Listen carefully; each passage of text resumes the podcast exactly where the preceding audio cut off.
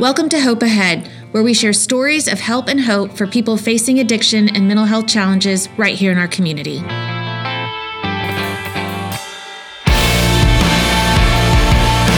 Hope Ahead is brought to you by the Virtue Center, and I'm your host, Caleb Klusmeyer. And I'm Carol Bauman. Today's music is provided by King Pink, a band from Oklahoma City.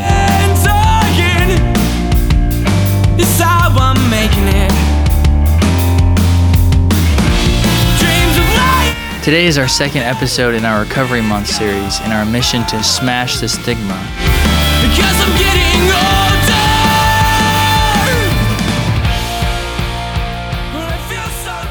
Today we have Ann Benson with Parents Helping Parents. Ann, do you want to introduce yourself? I'm Ann Benson. I am a board member on the Norman chapter of Parents Helping Parents. I'm also, um, I also have a master's in social work. I'm involved in some other initiatives as well, including I currently work for Partnership to End Addiction, which is a national nonprofit uh, based in New York, but we serve families all over the nation who have a loved one struggling with substance use disorder. So I talk to parents who call in or want to text. I also am involved in an online support community meeting they host, which is a weekly meeting, which I co-facilitate online. And then I first got my foot in the door with them uh, being trained as a parent peer coach. So I do parent coaching through them as well. That's really cool. I didn't yeah. know a lot of that about you. So you're involved in a bunch of different stuff. I am. That's really cool. I am, yeah. Lots so, of facets. So today we are starting our series for Recovery Month. We're going to be talking with a bunch of our partners within the community and people that we refer people to and also people who we get referrals from. Um, so obviously today we have Ann Benson from Parents Helping Parents. And Ann, do you want to get a little bit into um, what started the journey? What started this motivation to, uh, you know, start helping people and families who, you know, come into contact with substance use disorder? Well, that's a really good question. And, you know, to be honest, like for most of us, it was a journey that kind of unfolded through lots of twists and turns. I certainly didn't have it planned, although I think somewhere in my background, I always felt like at, at my heart of hearts, I, I'm a social worker at heart. So this kind of gave me the opportunity to discover that about myself. But basically, my day job, which I had for um, twenty-nine years, I worked for a local architecture firm. Uh, I'm an architect, a licensed architect, so had a totally other day job. But in the course of raising my family, um, one of my uh, children started to, in his teen years, really um, take some some unexpected turns that I didn't quite understand what was happening. And um, we we spent a lot of time trying to figure out what was, was going on. Eventually, we came to realize he was starting to struggle with substances. And so um, that kind of set me on another journey. And uh, the Virtue Center um, uh, at that time, now this has been about Um, seventeen years ago. So this is this is a long unfolding journey, but um, uh, had a program, which I understand they still have a, a form of, which was an alternative to suspension program. So when my son had some issues with um, school, um, my husband and I ha- and our son had their first our first experience at an intervention of sorts here at uh, the Virtue Center. Um, so we attended a, a class here, and there was a lot of great information, but I think in some form or fashion, none of us were quite ready to absorb and hear a lot of the information that was put before us, mostly our own denial, certainly, you know, some shame and some not um, seeing what was in front of us and really believing what we were seeing, what was there. But it, again, it was our first experience with, with the type of intervention. It kind of gave us some new information. One of the most powerful things I think came from it is I started to sense my own isolation and that I needed to um, find a community of other good, loving parents like me who were struggling with their kids so I could start to learn from the experience, strength, and hope of of others. And that's the piece we really want to get to, because we understand that addiction and mental health challenges um, affect more than just that person. And so your journey is really about you and how it affected you. And although you're walking alongside your son this whole time, there's just this other road. Correct. That's correct. I was feeling more and more isolated. I was feeling very out of control and a little bit of, of hopelessness, um, because I was used to being able to Uh, address problems. You know, I do this in my work life or my home life. Address problems, implement corrective solutions, and see outcomes. None of that was working in this situation. So I started to realize maybe I needed to be open and willing to learn some other things. And I felt this sense that part of it was I needed to connect with other families, that I couldn't just look to my son to make changes. I needed to be a, a, a, a influence to to um, to help with that change, and that perhaps, you know, in this, I was so focused on him, but perhaps I needed to make some changes Which too. Is so different than denial, which I think Correct. Many parents fall into. Absolutely. Yeah, yeah. Yeah, it's, it's you know, our world is, you know, we have this plan for our beautiful children and what their lives will be. And when these things start to happen, it's not in the plan. And we really do go through a lot of a grieving process and having to let go of certain things that we think are the priorities. And so it it really, you know, it's hard for us to let go of those. So we put up a lot of defenses to um, to keep from having to look at those things. So when I was um, at at the program here at the Virtue Center, um, I did ask, um, isn't there any resource specifically for parents that can support me and help me? And it was through this agency I found out about Parents Helping Parents, which is the uh, nonprofit I am still connected with. At the time, they were only in Edmond. That was their original um, start of their organization, was a group of Edmond parents that said, we, you know, we have to start meeting together and trying to um, talk about our, our journeys, our struggles, and think about resources and support. So I found out about them. They had a website. I looked at the website and I felt really connected, but I didn't, I wasn't ready to reach out, because when you reach out, that's like acknowledging this is real.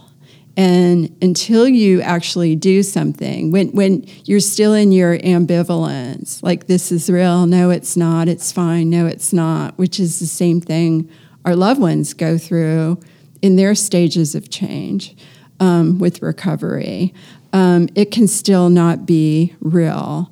And so it really, you know, there's kind of a long story of the catalyst that kind of pushed me forward.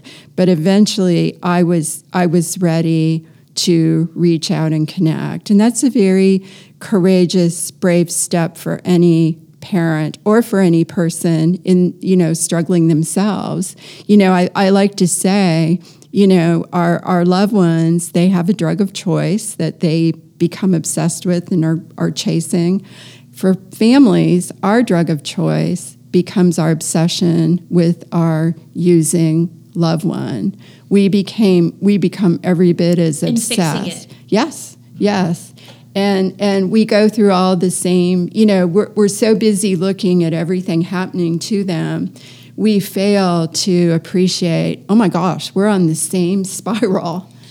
uh, uh, you know, yeah, the very thing. Yeah, they're not the only one struggling and spiraling, and things are completely falling apart. Right, right. Their friends are changing. Our friends are changing because, you know, it's it's too hard to be around all the, our, our, you know, we realize a lot of our connections to our friends have to do with our kids, and we sit there and talk about how great they're doing, and that works really well until, you know, your friend's child's going to Yale and your child's living on the streets.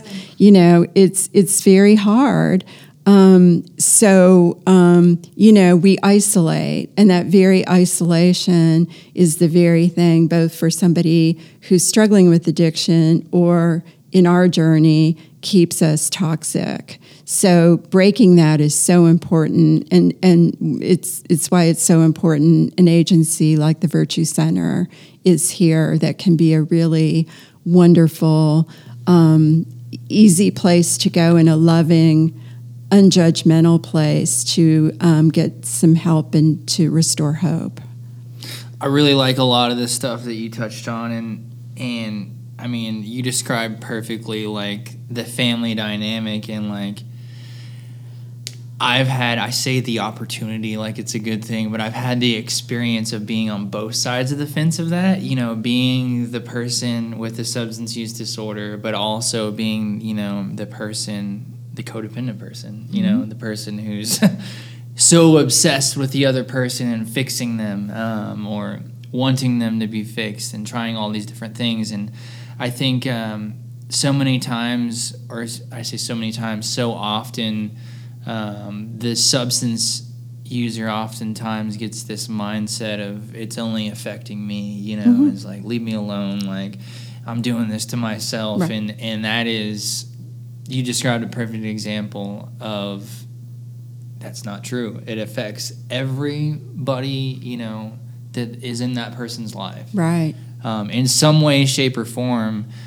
Um, so my next question to you is, do you want to tell me a little bit about Parents Helping Parents, and, like, what you guys do and what you guys' mission or goal is in the, in the community? Sure. Um, thank you. Yeah, we kind of rose, as, as you know, I, w- I was saying, we started in Edmond in two thousand one. We kind of grew, we, we, we, we developed organically out of a need that wasn't otherwise being met. Parents were saying, we're, we, we have this need, we, you know, this really isn't working for us. It's not out there, so we're going to create it. So it kind of took hold. And um, in um, our mission, basically, we are parents. We actually have a, a paid executive director now, but everybody else on the team are volunteers. So we are parents, um, and and mostly, you know, we're just doing this because we we get it. It it it works. And I kind of love the, um, well, it's part of the twelfth step, which is, um, we, you know, we're gonna we're gonna take the hand of the person in front of us and behind us on the journey, and everybody's stronger. So our mission is just, we we've gotten help. We are going to connect to others, and how we do that, we have. We, it's kind of threefold. It's through education, resources, sharing resources, and peer support. So we have meetings, um, and and before I describe more of that, let me just say, um, in two thousand four, um, the organization got an opportunity to expand chapters, and that's when we brought our chapter to Norman. So, you know, we we were my husband and I were driving to Edmond, and they said to us, "Would you like to?" Um, develop a chapter in Norman? And of course we were like, no, we just want to, you know, get help. We're, we're not, you know, we're deer in the headlights. We, you know, but they, they really encouraged us, and we started very small, and we met at a local restaurant, and we started to gain some, um, some, some momentum there. And at some point we realized we were ready to start reaching out to other community partners, like the schools, the police, the, you know, lots of community partners. And early on, we realized if we were really going to develop that kind of collaborative environment, we had to make sure we were never pointing fingers at somebody else, like this is the this is the schools, it's their problem, this is the police. You know, blaming is is um, is is part of um, when we are struggling with addiction, um, when we're not in recovery. It's really easy to blame everything else. It's hard to look at our own piece. It's hard to look at ourselves. And so we blame, and we that's another thing we kind of absorb from our toxic loved one. We get in this blaming mode. So we tried really hard to set a, a collaborative spirit in Norman, and we feel like that has really done us well. Um, since then, Tulsa has developed a chapter as well, and Oklahoma City has a chapter um, as well. So we're looking at other communities, too. We've had a couple other chapters that developed along the way. We tried to do a more rural chapter in Pauls Valley, um, that area. But again, we're dependent on volunteer um, um, And, and donated time, and it's hard because people's lives get busy, things change, and you know it really takes a lot to kind of be there and to realize you know a lot of people can use this and are are hurting, but it takes some courage to actually connect and and reach out. So so anyways, back to so. Our our structure is basically threefold. We all our chapters we host meetings um, twice a month, and we're now most of our chat. Well, Edmond has gone back to in person, but the rest of our chapters are are still meeting online. We're we're an online format in Norman. And um, so we bring in, you know, we are not the experts. We are parents. We have our experience, but we are not the experts, and we never presume to tell somebody what to do. That is not our role.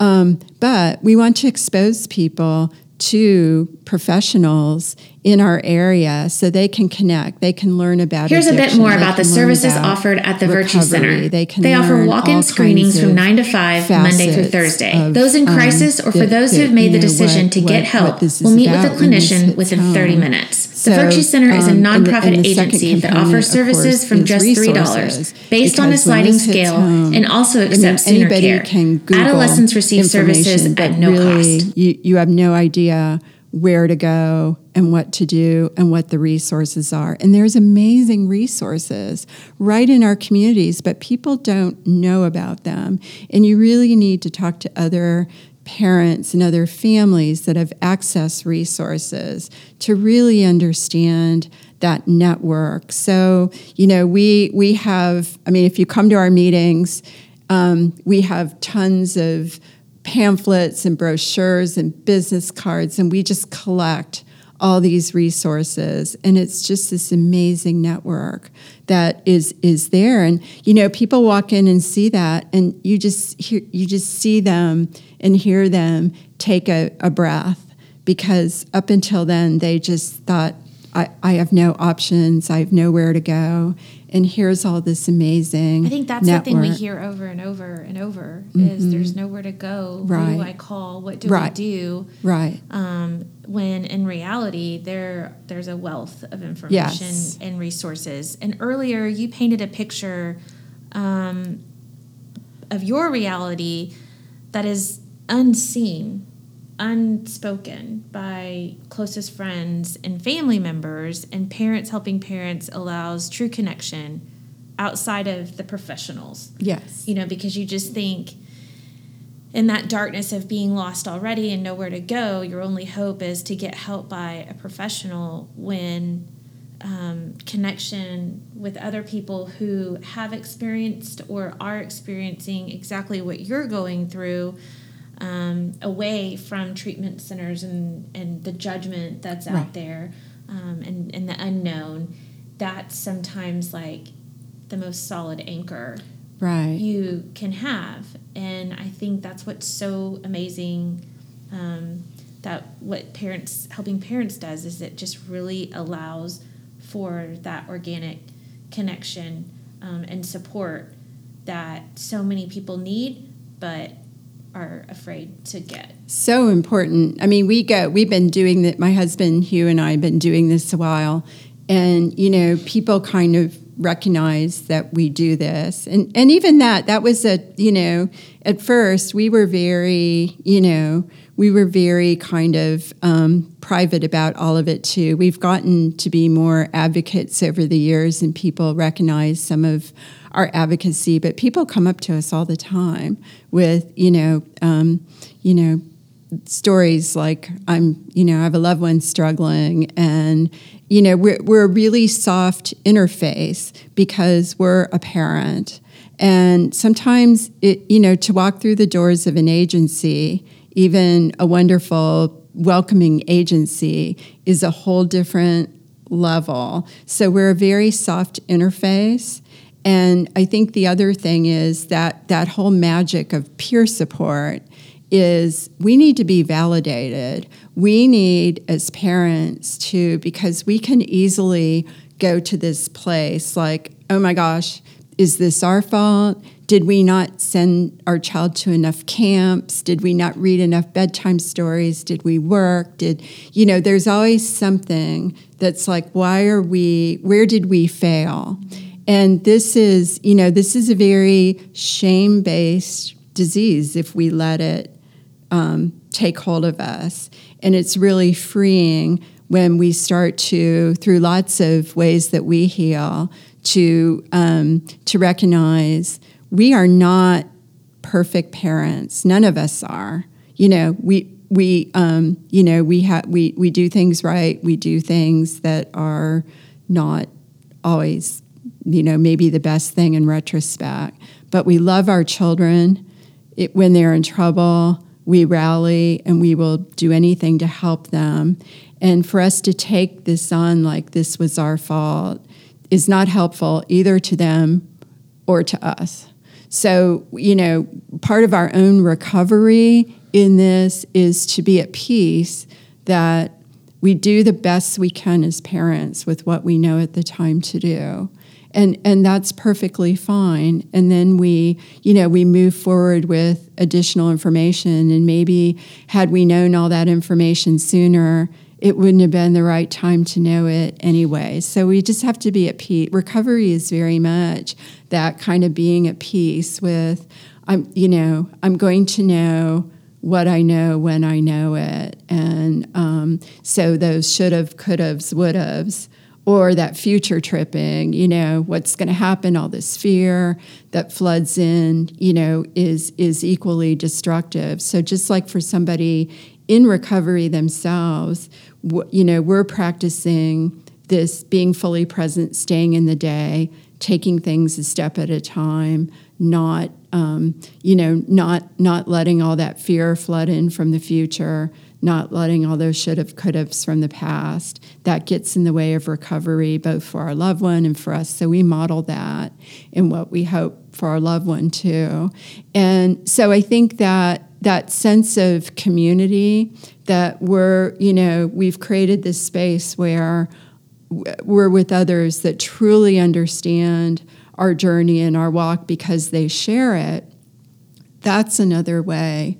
That is super important for us in our recovery as parents, equally as important for our loved ones that are struggling. Everybody wants to feel like we're surrounded by those who truly understand us and can be there to support us. So that's what we create in Parents Helping Parents. And um, it's just such a beautiful community when people walk through the doors and feel validated and, and feel like they really have a, a place where people understand. So that support component, probably out of everything, is the most important piece. I really like um, several of the things that you touched on, but um, you were talking about, I think you were referring it to it, you know, kind of like twelve-step programs, the twelve-step, you know, um, togetherness. And it's interesting because also the way the twelve steps are worded is it's our, we, you know, and mm-hmm. and um, it's togetherness. And, right. And that's something that was always, you know, beating my head at the at the at the beginning of my journey on recovery is this is a we program, not an I program, mm-hmm. and I can't do this by myself, you know, and, and that just, you know, uh, backs this, you know, the stuff you were talking about with the hey, we're the feeling of togetherness. Mm-hmm. There's something about that that um, is, you know, calming and, you know, encourages people that, you know, okay, I, I can get through this and it can get better. And, right. you know, there's people that have gone through that situation and, and, you know, and now they're, you know, you were also talking about acceptance, you know, mm-hmm. and that's a huge, like you were saying, a huge part of recovery is, um, you know, things in this moment are as exactly as they should be. Mm-hmm. And, you know, me having to accept that, um, and, you know, I have to stop trying to play God, right? You know, and just accept things for how they are in this moment. You know, it's like the serenity prayer, you know, yeah. accept the things I cannot right. change, the courage to change the things that I can, you know. Right. Um, and knowing the difference between the two, because I will make myself crazy thinking that I can change something that I can't think. And a lot of times, yes. like you were talking about, that's someone else. Right. that is right. that person that I am obsessed with and the codependency is playing into. Right, um, right. So, and yeah. having that permission to not have to have it all figured it out. Yeah. You know, figured yeah. out. It's like, you know, somebody said um, that in one of our circles, you know, you're you're in the God spot, but without God's power. So it's okay not to have, you know, every piece of this figured out. It's okay to just take this a step at a time and to really, as you said, you know, the, the twelve steps um, start out about I and end with we, because addiction is a very, you know, I want what I want when I want it. So our healing, either, you know, for people themselves who are um, working to um, do their own recovery, or for us as families, is to get out of that, oh my gosh, I'm isolated, everything's about me, and to, to get back our social um, self, because that's a very healing um, place of wellness. Yeah. So, yeah. There's a cheesy saying that, um, you know, my my head is like a bad neighborhood. I don't want to go in there, you know, by myself. And but it's true, and, like, you keep talking about isolation and doing it on your own and that fear, you know, and um, just, you know, not knowing what to do, knowing where to go, and, you know, things are so much easier. It's it's like what I, t- you know, whether it's people in my personal life in recovery or clients, you know, a lot of times, you know, I'll ask the question, well, are you talking to people about it? And they're like, well, no. And it's like, well, have you tried talking to people about it? Mm-hmm. And there's something about just putting it out there, and it loses some yeah. of its power, and relating to people right. and understanding you're not the only person right. going through this. Right. At at our, um, well, we are, um, you know, part of what's really beautiful about what we're doing at Parents Helping Parents, too, we have the opportunity to collaborate with other kinds of um, family organizations. And until recently, I did my master's in, I graduated in um, twenty thirteen, and I did my my master's project on looking at the um, the impact of family support uh, organizations like Parents, and I really looked at Parents Helping Parents. It was really hard, even back then, to find a lot of studies and data on the, the, the family component. You know, there's a lot of things that focus on the individual, but understanding, you know, you can't just um, address uh, addiction in a vacuum, even if you're putting amazing recovery resources in front of somebody who's struggling. If you're not addressing the family situation and helping them with healing, they are going to come back to all that toxicity, because, like we said, we get there over time and adapt those dysfunctional roles, trying to, you know, create a, a you know, to support the dynamic. So, um, so one thing we have um, done is we built a collaborative relationship with uh, Partnership to End Addiction.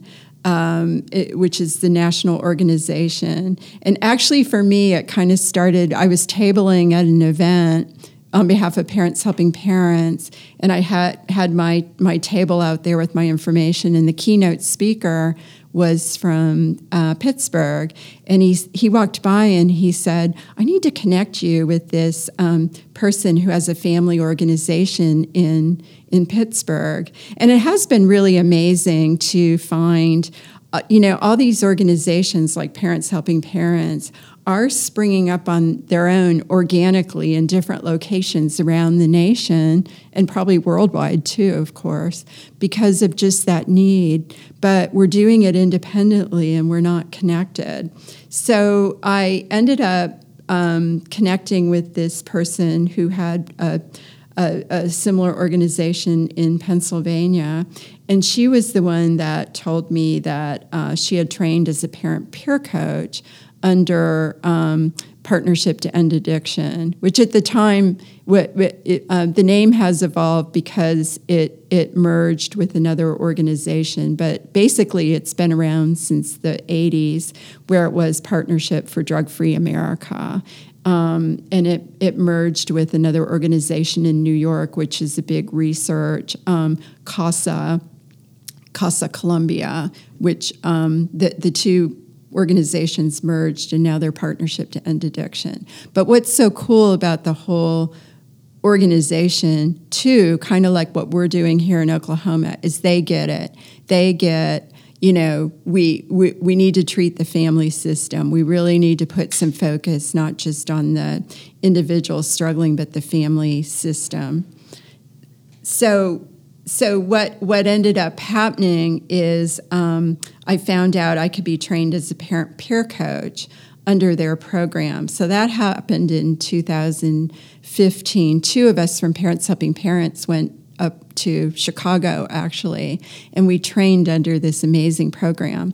Then the next year, two thousand sixteen, because we had such a great relationship with the state, Um, we were sharing everything we were doing with the Oklahoma Department of Mental Health and Substance Abuse Services.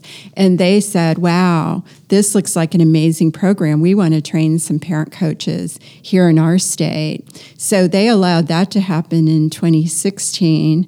So we had a, a whole group of, of Oklahomans who trained under that program that year. And and that is just, we have maintained that collaborative relationship.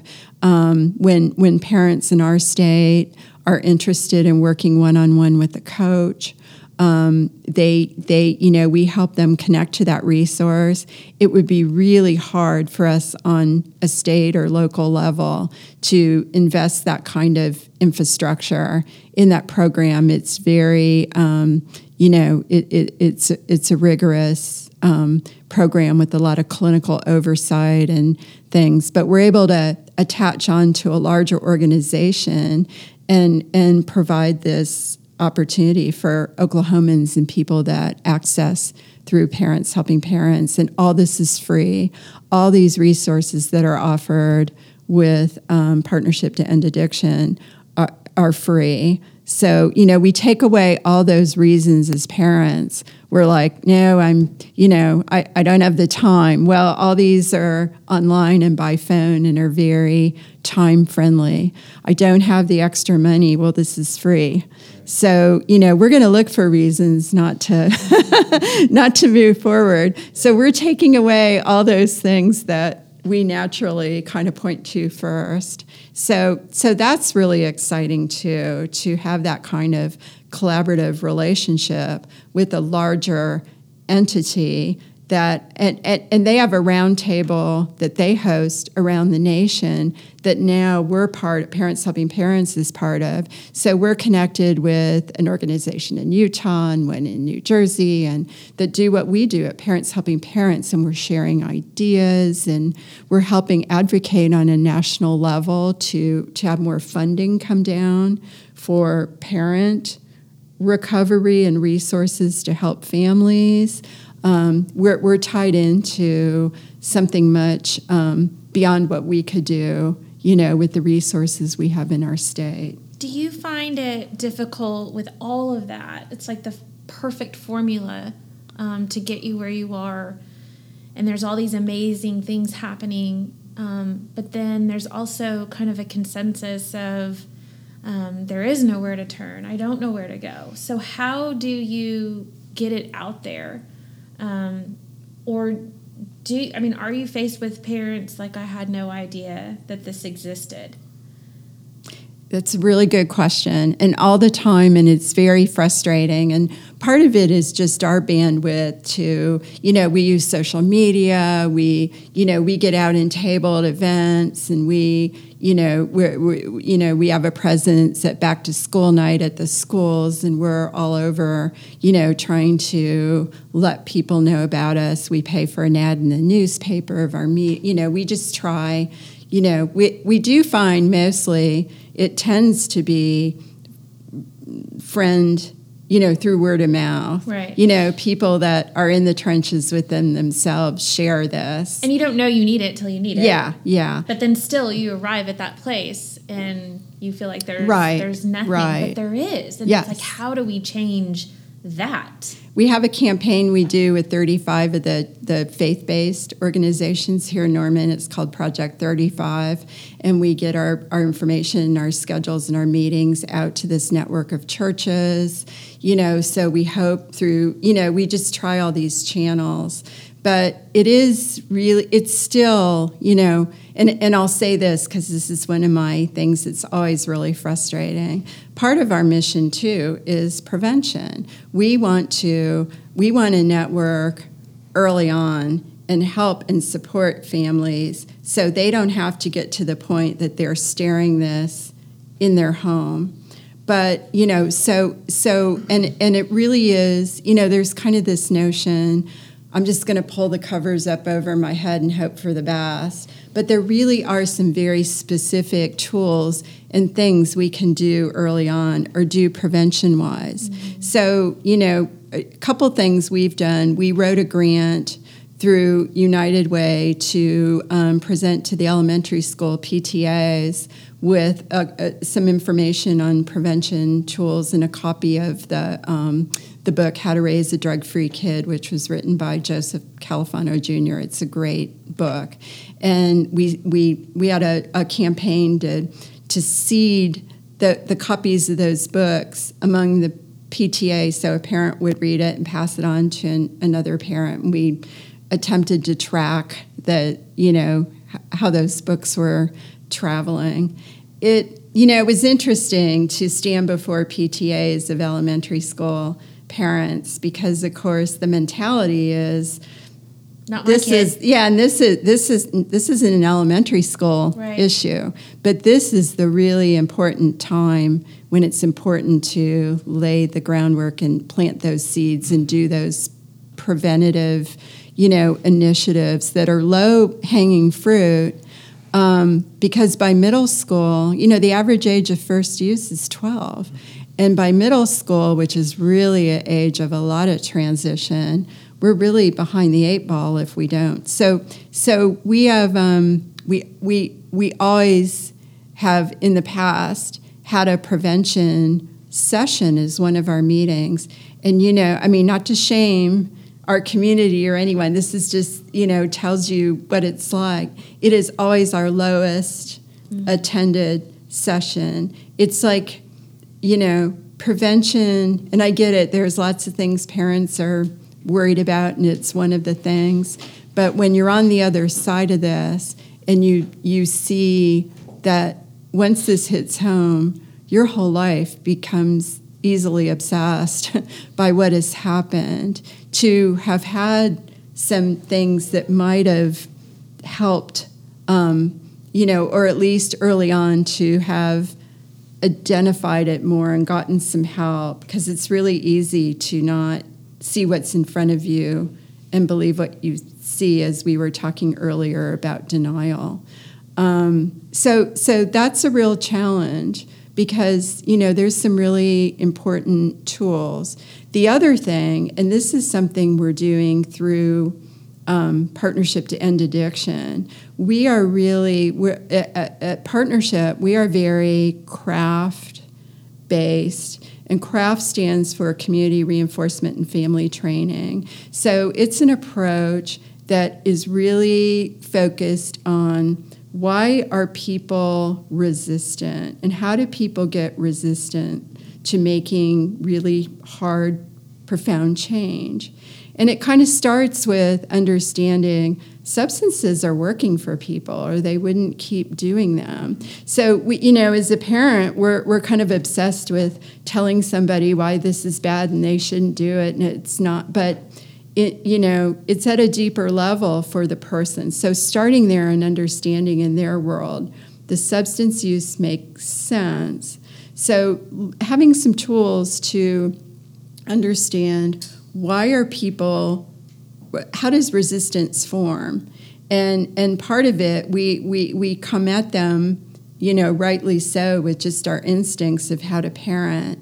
And we recognize we have all this resistance because the conflict is starting to be between us and them in terms of these issues. So there's a bucket of tools that the CRAFT program teaches that helps pull the conflict to be within the person themselves, so they look at their own values and what they want for their life versus what's happening, and they make their own decisions about where that line is, their own cost-benefit analysis, rather than to have us come at them where, you know, they'll double down on resistance. So learning how to have really good conversations that are open-ended, that really help people hear for themselves their own thoughts, work through their own thoughts and hear themselves rather than to be coming at them, you know, with our lectures and all the things we tend to do.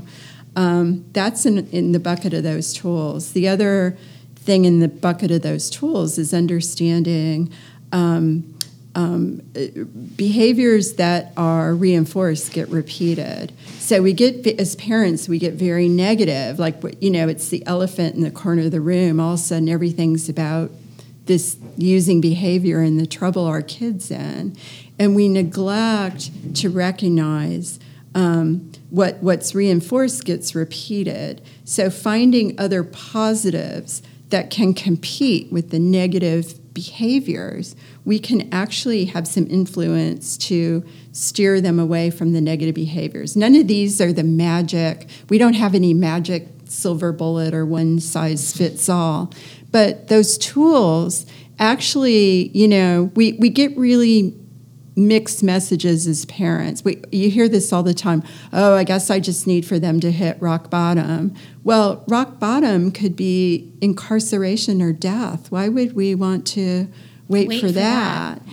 And and you know, or we just I just have to let go and turn my back, and you know, and and and people also think, well, that's the Al-Anon way. You know, I've been in Al-Anon a lot of years, and that's not what I hear in Al-Anon. What I hear in Al-Anon is focus on what you can change and control and give up on all these things that, you know, don't waste time and energy and expectations that turn into resentment on things that you can't. So much of your wisdom right now is screaming at me that I can apply to my thirteen-year-old kids at home. Um, and th- what I think is profound about that is, like you were saying earlier, um, it starts so young. I mean, addiction doesn't even have to be in the picture, but right. These behaviors and all the reinforcement in that and the things that are in this toolbox that you don't use, you know, what leads to this road or, or that road. And, um, I think so many parents can learn yeah. just those basic things that you were talking about, right. that we don't leave space in our in our world of parenting to implement. And I'm making a mental note right now of all the things I need to do differently um, that will actually be super helpful. I mean, yeah, to my kids, but to me. Yeah, it's just better ways to have relationships. But it's and, and, and it is based on, you know, there's some therapeutic Um, approaches behind that, like motivational interviewing and things that are actually used in treatment settings, which is, you know, helping people to see their own stuff And, you know, that's how we move people along the stages of change, and to also recognize ambivalence is totally normal. You know, people get really frustrated. Well, my son or daughter said they were going to do this, and I think they were, and now they're back to, and, and so we're all I'm mad. I'm super guilty and, right now. But, you know, when we start to recognize that's actually, you know, one of the stages of ch- moving towards change, where we we we have that ambivalence, that's actually a sign something good has happened if we focus on that piece and don't get frustrated by the other piece. So again, there are so many, there's just some rich, wonderful tools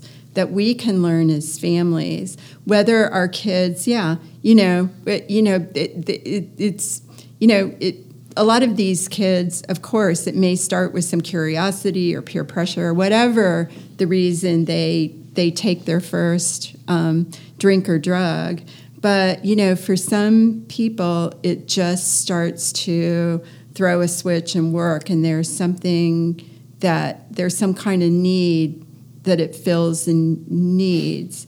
And so understanding it's not just a matter of wagging a finger and saying, don't do that, it's bad for you. It's really helping that person get some other tools so they can, you know, have some ways to cope and find what, what they need that gives them wellness and and health, that they don't have to numb themselves with substances.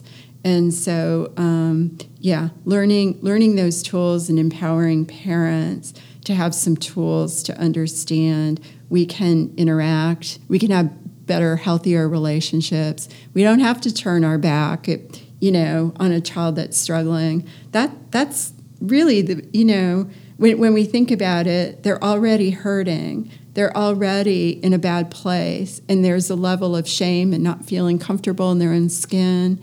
And so, you know, we get these messages, well, just, you know, ignore them and turn our back. That's the very thing that they're already struggling with.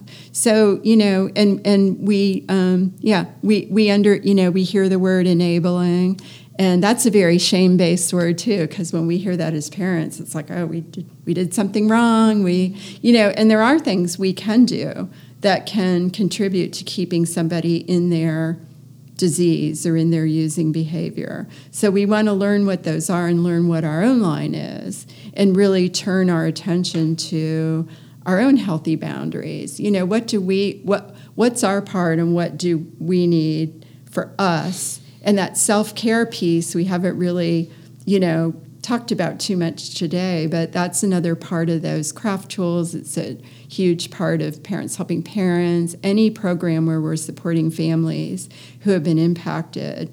You know, we learn, because especially, you know, parents are very socialized to, we're only as happy as our least happy child. We put our own needs last. It feels very selfish to put ourselves out there and, and participate in self-care.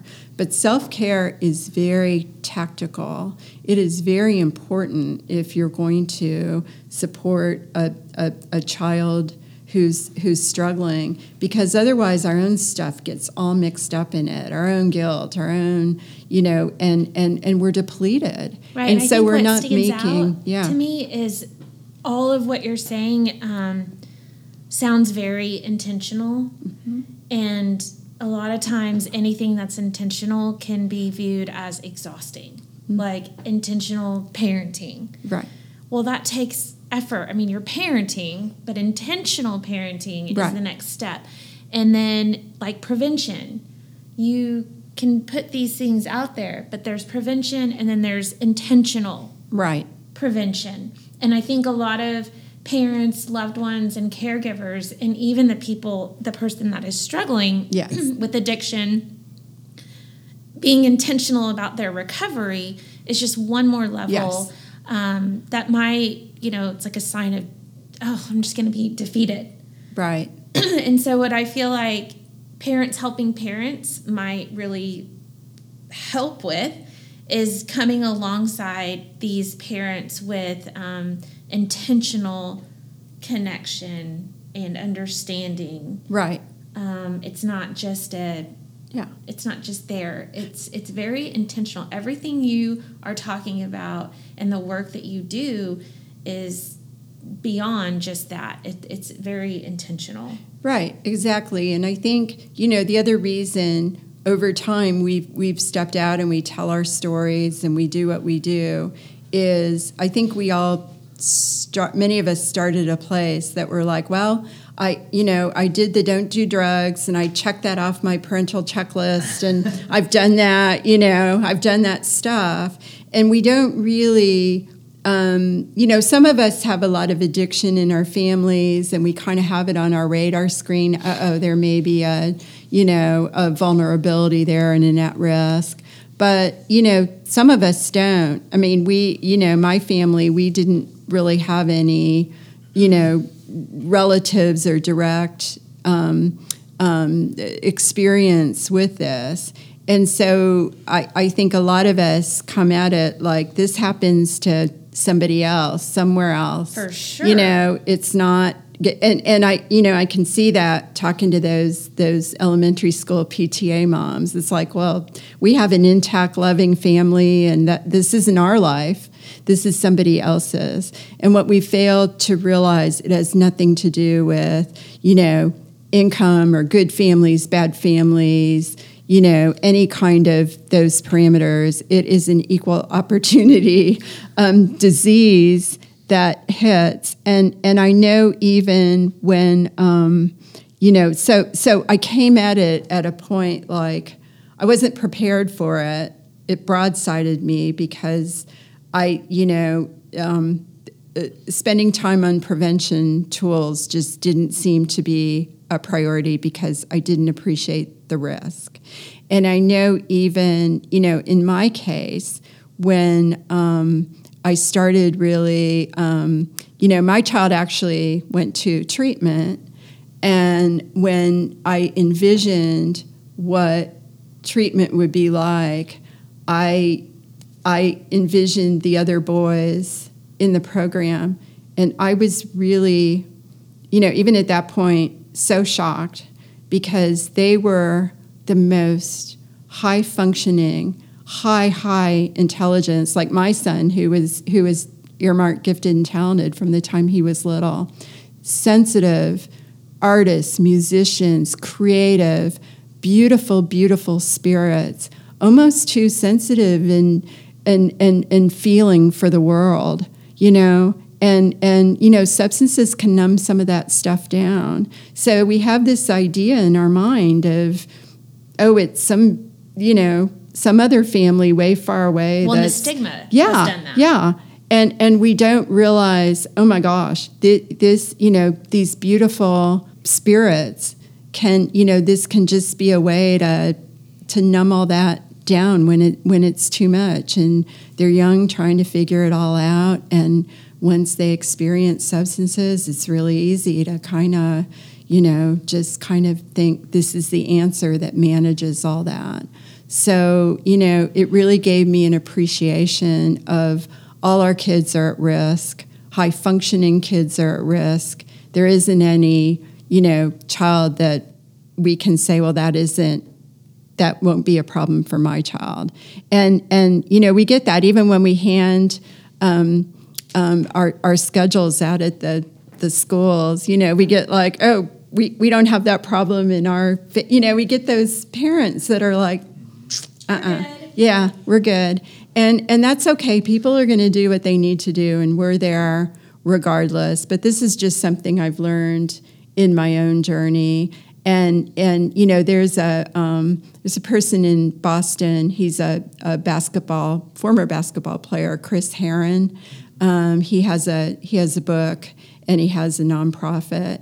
And he really gets out there in the schools, and he talks about, and this to me is so powerful, he talks about the first day, the first day when somebody does substances. Because we tend to think, oh, this isn't going to be my child's problem. We think about, you know, somebody under a bridge or a homeless person or whatever. That's not my world. But we think even for those people who, you know, life really got to that point, they had a first day, at, at, you know, when they were young like like any of our kids. And we just never know, you know, who's going to be able at some point to, you know, experiment and understand these things and put it aside, and who's going to continue to be on a slippery slope. Like, addiction has saved a seat for everyone. Right. And it has nothing to do with bad morals or we haven't taught them our values, you know, none of that. Um,